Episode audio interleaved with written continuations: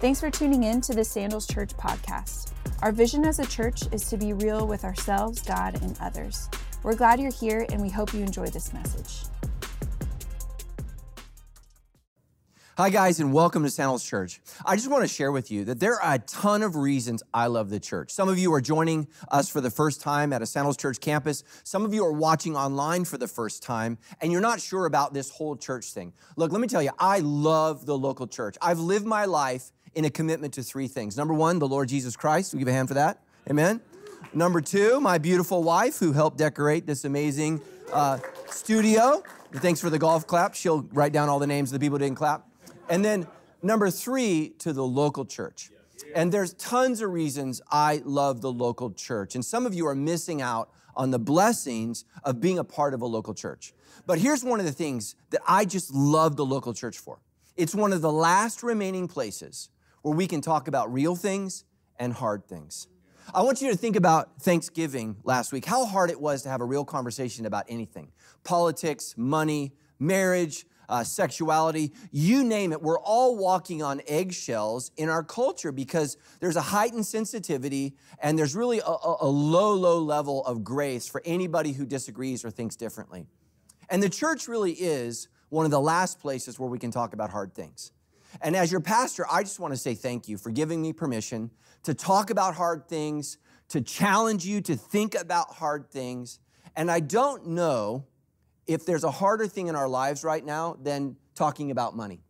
And so I just love our church. You keep coming every week. You know this whole series. You're like, okay, what could generous like Jesus be about? It's going to be about money. And you guys keep showing up. And I just want to say thank you, Sandals Church, for being brave enough to be challenged about such a sensitive issue. And I would say this for the singles in here who are dating somebody seriously. Before you say I do, I would have a conversation about money because money separates families, parents and kids, brothers and sisters, and it can even separate husbands and wives. And there's a reason Jesus never shied away from tough conversations about money.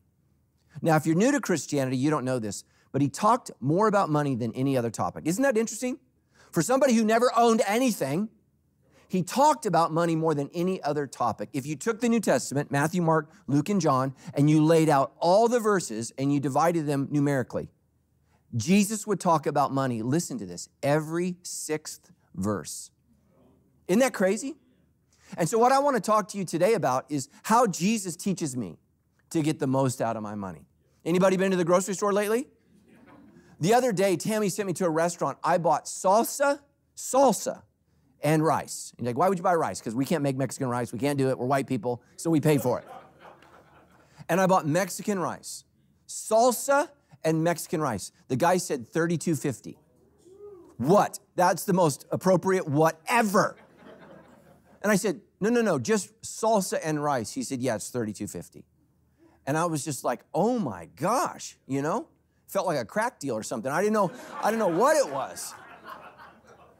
And when I told my wife, she's like, Well, how many things of rice did you get? I was like, One. One. And so all of us are having to make our money go further. And Jesus is going to teach you today how to do that. Thank you so much for joining us for our service today. I want to take a quick second and invite you to give and to be a part of the work that we're doing here at Sandals Church. You can do so by going to donate.sc. For now, let's get back into our sermon with Pastor Matt. This is one of the most challenging uh, uh, uh, sermons on money that Jesus ever gave. It's challenging, it's difficult to understand, but we're gonna, we're gonna walk through this together verse by verse. So to get, to get the most out of my money, number one, if you're taking notes, I want you to follow along. I must see myself as a manager of God's money. If you're a Christian, this will set you free. If you're not a Christian, I'm gonna talk in a moment why you need to believe this and start living this way. So Jesus told this story to his disciples. So if you're a Christian, you're a disciple. This story is for you. If you're not a Christian, this is for you at the end because there are non Christians we find out that are listening as well. They don't love the message. Matter of fact, they think it's a joke. And a lot of people who don't get God don't get money and they won't get this message. He says there was a certain rich man who had a manager handling his affairs. Would that be nice to be so rich you have people that handle your money? You know, I don't have enough to have it handled. Amen? You know?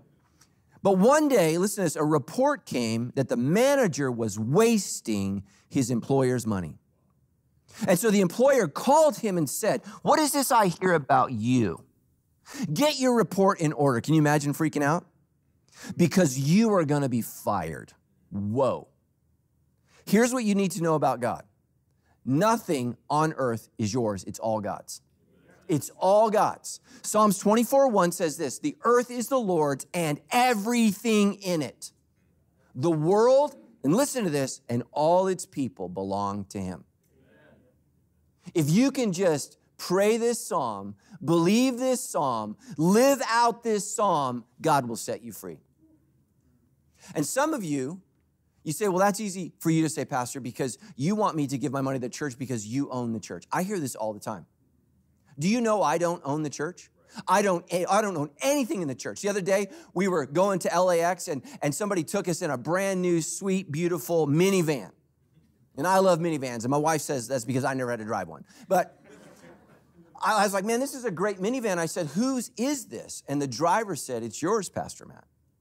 I was like, I don't own a minivan. He goes, oh, the church does. But even one of our key volunteers confuses this sometimes. I don't own the van. I don't own anything at Sandals Church. Listen to me. I'm building a multi million dollar business I will never own. Now, I am either a fool or the wisest business owner on earth. Now, let me tell you something. A couple years ago, when we built this building, the studio I'm, I'm speaking from is from our Hunter Park campus. We had some well meaning staff, and they were so grateful. And we were so grateful that God allowed us to build this $15 million project. This was huge. We were a bunch of college kids. We had two nickels together and faith in Jesus. And we were able to do a $15 million project. And so the staff got together and they bought a bronze plaque. And they wanted to put it on the building. And it said Sandals Church, founded in 1997 by Pastor Matt Brown. And they said, What do you want me to do to this? I said, Throw it in the trash. And our staff, you know, they were sweet. Their feelings were hurt. But listen to me if Sandals is founded and owned by Matt Brown, we're in trouble. It was founded by the Lord Jesus Christ. This is his church. He owns it. And let me tell you something there's freedom in that. There's freedom in that. So we're, we're in this giving campaign and we're trying to raise an extra couple million dollars. I know, I don't know what your problems are. Those are my problems. And last week I get a text message that our Palm Avenue campus, and pray for them because they're trying to stress me out. But our Palm Avenue campus main water line went out. Now here's the thing. If that's my problem, I'm flipping out. But I got good news. That's God's problem. You see, I'm not an owner, I'm a manager. And do you know that God handled it? We had people donate time, dollars. We were able to do it almost at no expense because the people of our church rallied together, paid for the cement cutting, paid for the plumbing, paid for the cement work, donated their time. And listen to this. And why is that? Because they believe this is God's church. What would happen to your money if God believed your money was His money? I'm just curious. I'm just curious. So, to get the most out of my money, I've got to do a couple things. I got to be see myself as a manager, and number two, I got to be honest, real honest. If you're a young person, write this down. This is free. I got to be honest about my income earning potential. Because some of you, you're on TikTok, but you're not in reality. Amen? And all these young people, I want to be a billionaire. Man, I want you to make minimum wage. Amen? Let's start there. Let's start there. And, and, this is the reason so many people are miserable with your $6 coffee because you've got a 60 cent budget for coffee.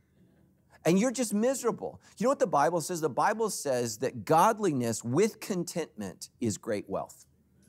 Let me say that again. Godliness with contentment is great wealth. You want to know what misery is? Always wishing you had more. So the manager finds out all this money, this lifestyle he's been living, it actually isn't his. And the master said, I want an accounting. You're fired. Turn in all my money. Give a report for my stuff. And the manager says, Now what? Now what? My boss has fired me. I don't have the strength to dig dishes, ditches, and I'm too proud to beg. Some of you are like, I'm not pastor. He says, Ah, he says, I know how to ensure that I'll have plenty of friends who will give me a home when I'm fired. Let me say this unrealistic ideas about money will make you miserable. I heard this song at my gym, and the song was, I want to be a millionaire, and I'm going to say so flippin' bad. That's not what he said. But I was like, who doesn't, dude? That's a dumb song to sing, you know? He's like, I want to be like Oprah. I'm like, you're not going to be Oprah. You know, you're not even close. You're not even close. And so many young people today have these aggrandized views of what life is going to be. And when you set the bar ridiculously high, you're never going to be happy. And let me say this if you're older you can't manage imaginary money unless you're in government and you do it every day, right? You do it every day. I know, that was free. That was free. But you can't manage imaginary money. Years ago, we were doing a giving campaign, and this young man came up to me and he handed me a CD. And he said, Pastor, this CD is going to change the world, and I'm going to donate all the proceeds from this CD to the giving campaign. And I listened to his CD. And there may be a future in music, but it is not with him singing. Let me just say that. Let me just say that. It was awful. It was terrible. And some of you, that's what you tell God you're going to give. I'm going to give this to you when I'm famous. I'm going to give this to you when I'm rich. And let me tell you something that doesn't work. You need to be honest about your, your income earning potential. And the world is changing. America's changing. We used to value a college education. Listen to me, young people. Now we value labor. Things are changing, and we need to pay attention to that. And you can spend $200,000 to go work in labor, you know, to get a college degree and go work in labor. The money is shifting. The money is shifting. It's just, it's interesting. We need to pay attention to this. And so, what can I do? So, what does he say? I'm too old to dig ditches. You need to be thinking ahead. And so many people today, because money's getting tight, did you know that there is an epidemic of people robbing their 401k to pay their bills today? More people in 2022 have done that since the 2008 crisis. They're robbing their future. And let me tell you something if you're doing that, you're taking money from when you can't work to pay for your bills now when you can work. That's not wise. You need to be thinking about this. Be honest. And some are like, I'm gonna work till I'm 80. Okay, you know, you can't even walk, you know, to church. I see you guys parking right up front, you know, and you're 50. What are you gonna do when you're 80? So be thinking about this. Be thinking about your future. And be honest. What can I do? Like, I meet young kids all the time. I'm gonna be a professional athlete. And I look at them, I'm like, mm, probably not. probably not. Have you seen a professional athlete? They don't look like you. They don't look like you.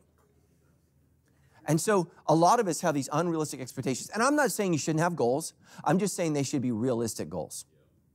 They should be realistic goals. What can you really do? And so here's the thing is Jesus is going to commend this guy. And a lot of people have a problem with it, but here's one of the things I think Christ is commending. He's at least real. And some of you just aren't.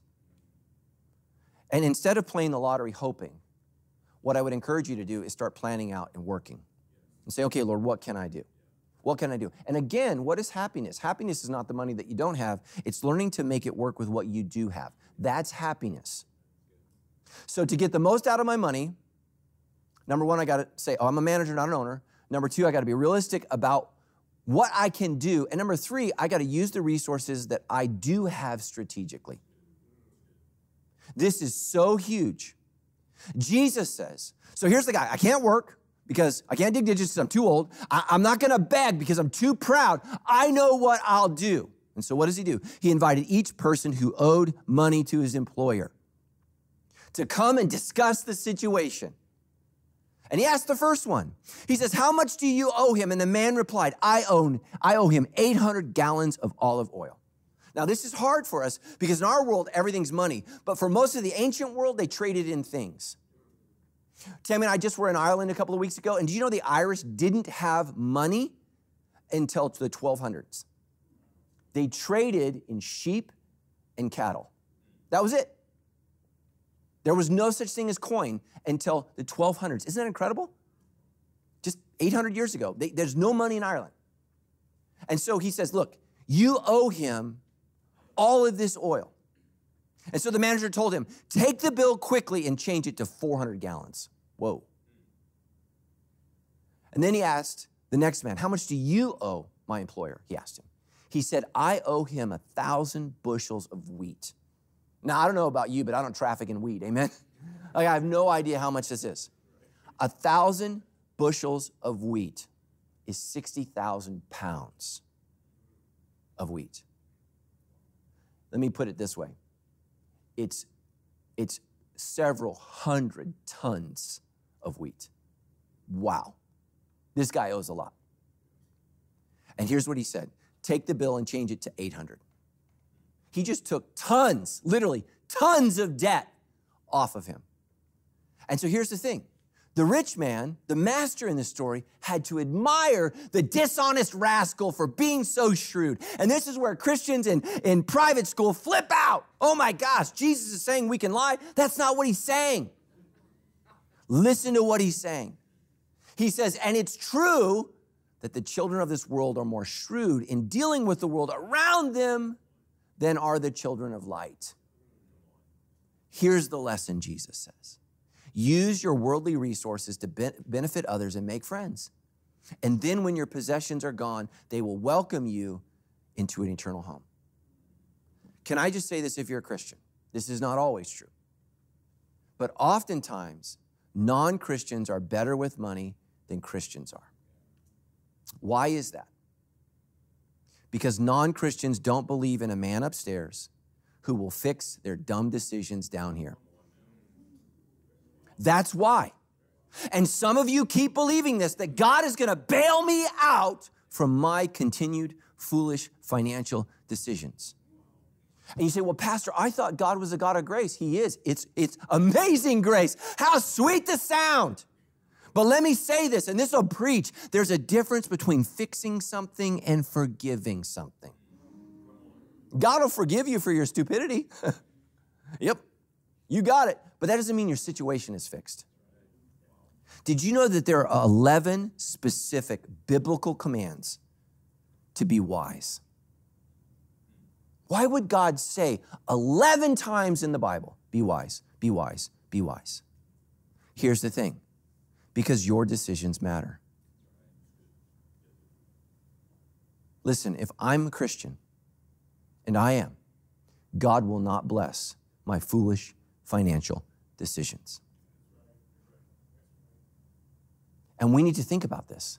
And that's why Jesus says the children of this world are wiser. They're more shrewd with their money than are the children of the light. And some of you are saying, God's in control not of your spending. That's on you. God's in control, not of your management. You see, this story from, from beginning to end is God is in control of everything, but He's expecting you to manage, listen to this, what He's put you in control of. And so many Christians miss this, completely miss this. And so here's what I would challenge many of you to do today you want to get more out of your money? You got to be wiser about your money. I learned this long ago when we started Sandals Church and we had nothing. Every dollar mattered, every penny mattered. And we literally had to get every last drop out of the money that we brought in. It was so difficult, it was so scary.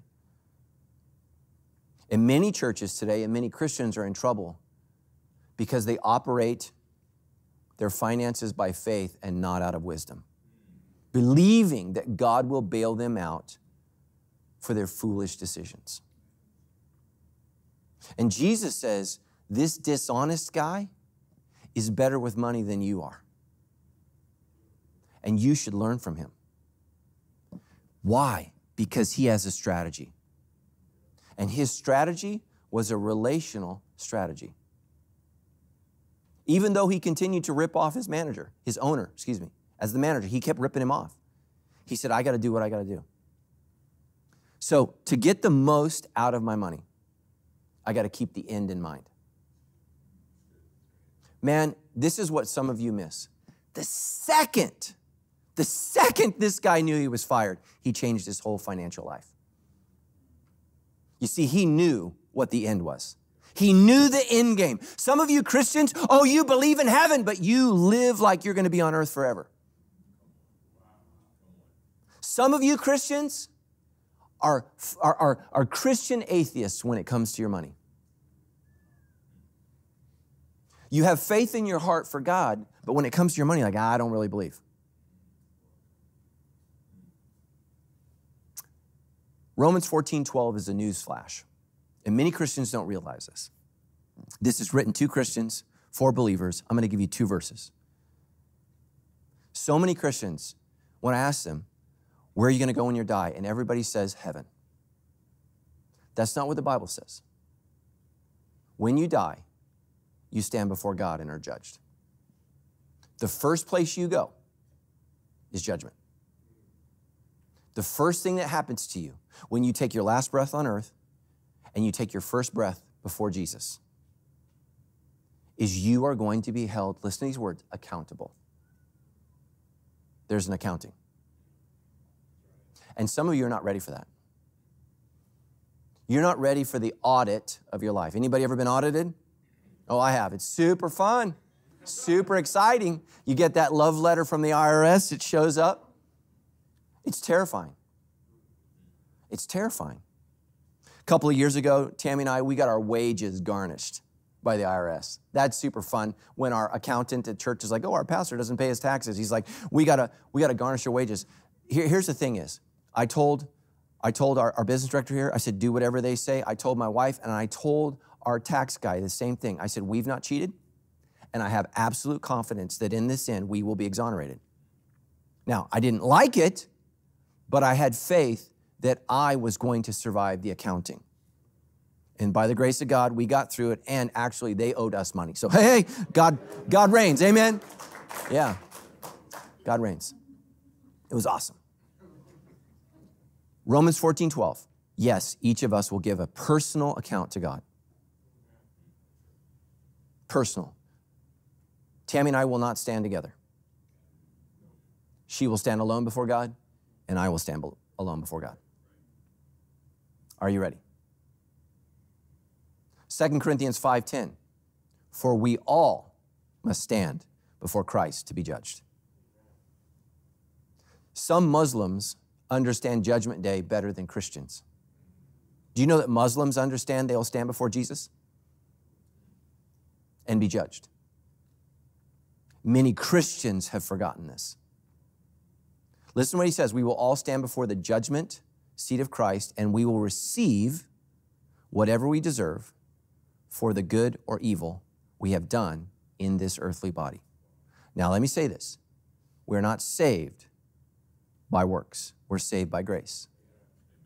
You cannot earn your salvation. The gospel is opposed to earning, listen to me, but Jesus demands effort. He demands effort. And He wants you like, what, what did you do with the fact that you were saved? What did you do with the fact that He died for you? What did you do with your life after He paid it all? What did you pay forward? See, here's the thing the servant in this story was not ready to be held accountable. He wasn't ready for how he managed. As a believer, you should be. As a believer, you should be. Jesus said, Here's the lesson Use your worldly resources to benefit others and to make friends. And then your, when your possessions are gone, they will welcome you into an eternal home. There, this, this text is so rich, and some of us have missed this. Our life should be lived to make one friend. I meet so many people. How do you know you're going to heaven? I believe in Jesus. The scariest verse in the Bible is found in Matthew. There will be all these people on the day of judgment that said, Lord, I did all of these things. And he says, Depart from me, you sinner. Listen to these words I never knew you. You know what he's saying? We weren't friends. We weren't friends. So Jesus has two audiences. One audience is his disciples, and the other are Pharisees. And you're going to hear from them in the end.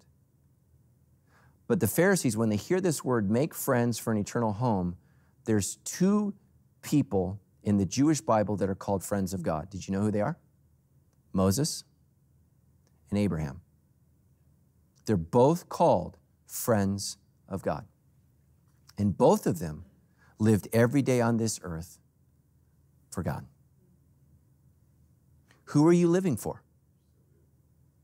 This last week, uh, you know, Tammy and I, we, we've started our Christmas movie movie season. We have all of our Christmas movies. And one of the movies that I love to watch is the Lord of the Rings trilogy from the early 2000s. I absolutely love it. I'm a big Tolkien geek. I love it all. But that there's this scene in the first movie, Fellowship of the Rings, where they're trying to enter a cave.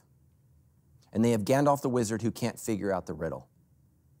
And here's what it says in Elvish on the door it says, Speak, friend, and enter. And they can't figure it out. And some of us as Christians are just like Gandalf. We can't figure it out. And it's the hobbits that say, What's the word for friend? And they say it, and they're welcomed in. Let me tell you how you're going to get in heaven. Are you a friend? Have you spoken friend in this life? That's how you get in. J.R. Tolkien is trying to teach us something there. He was a devout Christian, devout believer in God. And some of us are failing to be friends of God. Use your money on, in this life to make friends and to usher people in to the kingdom of God. That's what you should be using your resources for. So here's what he's saying be generous to people and God in order to have an eternal impact.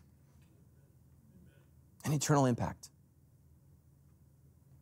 I don't know about you, but I, have wasted my money on stupid things. Anybody ever bought something that's stupid?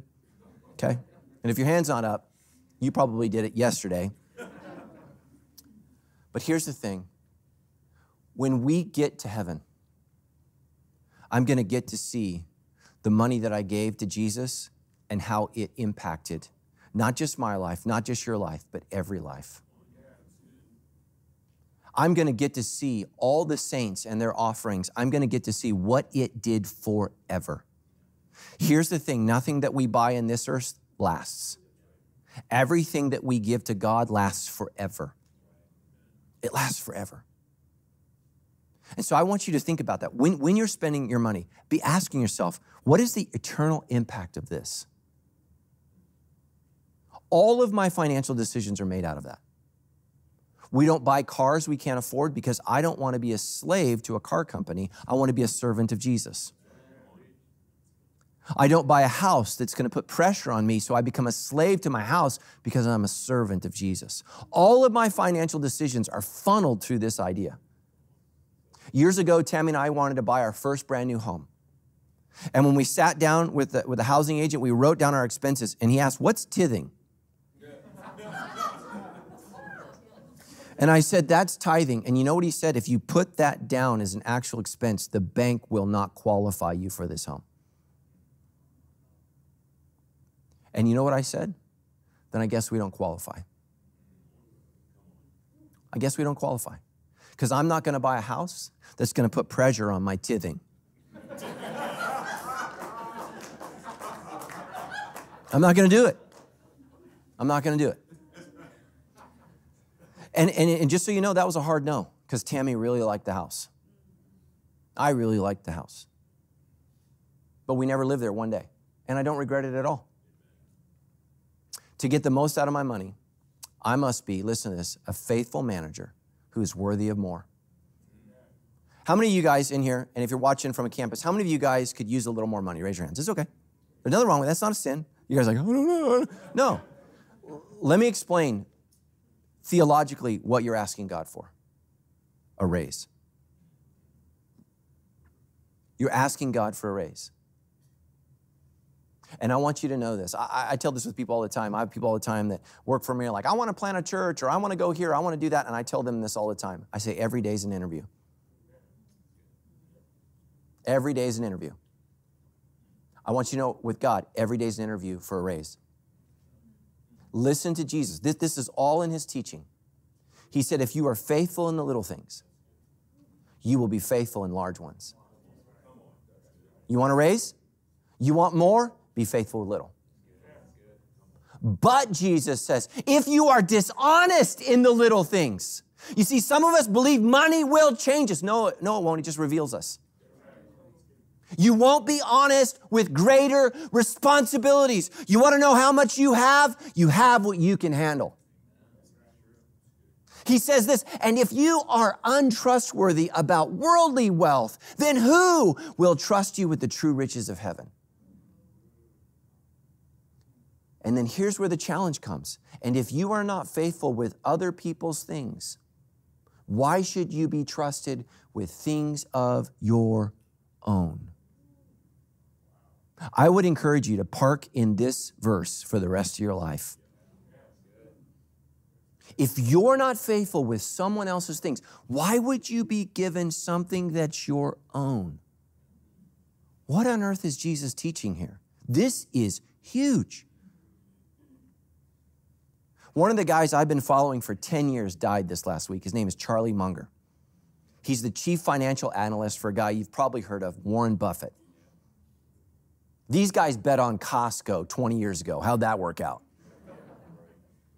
I mean, he has bet on companies that, that you all know Target, Costco, I mean, you name it. I mean, he, he's just worth billions and billions of dollars. But you know, he died this week, and guess how much he got to take with him? Zero. Here's what Jesus is teaching. No matter what you have in this life, it's not yours. Here's what Timothy says You come into the world with nothing, and you will leave with nothing. Here's what Jesus is saying. You want true riches? You want real riches? Then you want something that lasts forever. I don't care what you think you own. When you die, you let it go. It's not really yours. Jesus is teaching something here. In eternity, not just in heaven. Oh, by the way, some of you don't know this. There's a new earth. There's a new earth, there's a new heaven, and there's no gap anymore, and there's no sickness and there's no death. But you know what there is on the new earth? Things you can actually own, things that will actually be yours because they will never be taken away from you. Think about that. Some of you are gambling your whole life on everything you have to give up here, and you're missing out on the blessings of what you get to own forever there. Why on earth would God give you more when you've not been faithful with what you have? Why? Park in that verse. Why would I ever, God says, give you something that you can own when you haven't been faithful with what I own, God says? So many Christians think that heaven is this socialist empire where everything is equal. You've not read the Gospels. Everything in the next life your position, your status, where you are, what you do, it's all based upon the rewards that are handed out for your faithfulness here. And oh, by the way, Jesus says, whatever you spend in this life for his kingdom, you get a hundred X in the next life, a hundred times in the next life. How's your, how's your 401k doing this year? I don't know about you, but I'm not getting 100X. Man, I'm grateful this year. I got 1%. I made 1%. And if you know anything about inflation, that means I'm down 20. Jesus is saying, whatever you do for me, I'm going to multiply it 100 times in the next life. And you get to own it. You get to own it. Listen, this life is tough, but this life is just a test. It's real, but it's a test. And some of us, unfortunately, are failing miserably because we're like the dishonest manager who thinks we own something, and then all of a sudden the owner calls for an accounting. And we realize we got nothing. We got nothing. Now, in the story, the master laughs at the rascal, but he still knows he cheated. He still knows what he did was dishonest. And the compliment is not to go and be dishonest. The compliment is to be shrewd and strategic and figure out the blessing of seeing everything in your life as God's. To get the most out of my money, I must not just work hard, but work hard to keep money in its place. Man, some of you, you work hard and the Lord has blessed you, and I'm grateful for that. But as hard as you work for money, I want you to work equally hard to not be enslaved to money. Jesus ends this teaching with this statement No one can serve two masters. Who did the dishonest manager ultimately serve? Himself. You can't kind of serve God and yourself. He says, For you will hate one and love the other.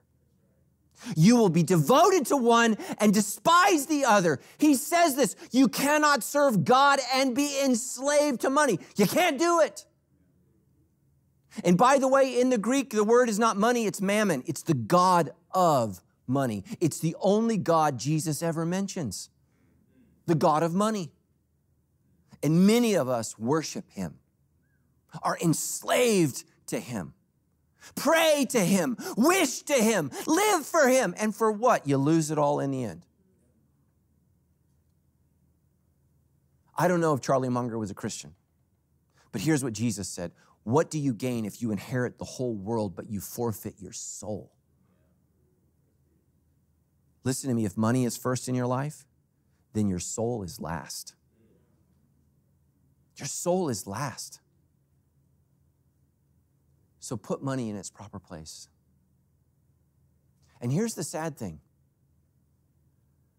the story ends, and the Pharisees think Jesus is a joke. And do you know what the Bible says? Because they loved money. They loved money. Look, every single week when we have offering time, it's a tough time, and I get it. Money's tight. I get it, man. Times are tough, times are scary. I, I understand it. The offering time is a reminder to us every single week what God do we serve? Who do we serve? It's, it's a check yourself time. It's a check yourself time. And for those of you who aren't Christians, you're like, oh, I came to church. And of course, the church is all about the money. No, no, no, no. God could care less about your money. He cares about your soul. Amen. And money robs you of your own soul if you love it. If you love it. And I want you to know there's such freedom when you make a decision that I'm not an owner, I'm a manager. There's such freedom in that. There's such peace with that. Years ago, um, I got sued. Somebody in our church got hurt volunteering, and they sued me for $2 million, which I thought was kind of funny because I don't have $2,000. But I was pretty stressed out about it. I had to go to court. I had to stand before a judge. And I felt bad. This volunteer got hurt at our church volunteering, and I felt bad for them. It impacted his finances and his situation. And um, so I loved him, you know, as a member of our church, but I was mad at him because he was suing me for $2 million. And the judge was looking through the paperwork and he looked up at me and he said, You don't own Sandals Church. And I said, No, I don't, Your Honor. He said, Then you are dismissed. Amen. You're dismissed. And I said, Listen this. I said, I'm free to go. And the judge said, You are. And I walked out of there. And you don't want to know why? Because it wasn't mine. It wasn't mine. And there was such peace. I was so worked up leading up to have to standing in front of a judge. I didn't know what was going to happen. Um, and I was so overwhelmed. But there was such peace hearing a judge say, It's not yours, is it? He looked at the paperwork, he looked at the facts, and he let me go. Listen to me, I was free. There is such freedom for those of you who aren't Christians yet. When, you, when the judge looks at you and you say, Oh, this isn't yours, there's such freedom there and there's such peace. And I cannot tell you how amazing it is as a family when you need a raise to look to God and say, God, we need a raise. And you know we've been faithful. We know we've been faithful. And you know we live like this is all yours. There's such peace there, Sandals Church. And I want you to experience that peace. Let's pray together. Heavenly Father, would you bless us with the peace that surpasses all understanding? God, and I know families are, are, are struggling, Lord, to pay for milk, diapers, rent, mortgage, car payment. Lord, our insurance has gone up. And Lord, many of us haven't gotten a raise. And we're really struggling trusting you in this time. God, I pray that you would give us a sense of freedom to know that if our money is yours, these financial problems are not ours, they're yours. And God, I pray that you would help us to get to that place. And Lord, I pray for those who are faithful, who are giving. God, I just want to pray for a raise. I want to pray for a real raise and a substantial raise. And I pray that you bless them this week in the midst of their finances and their faithfulness. I pray this in Jesus' name. Amen.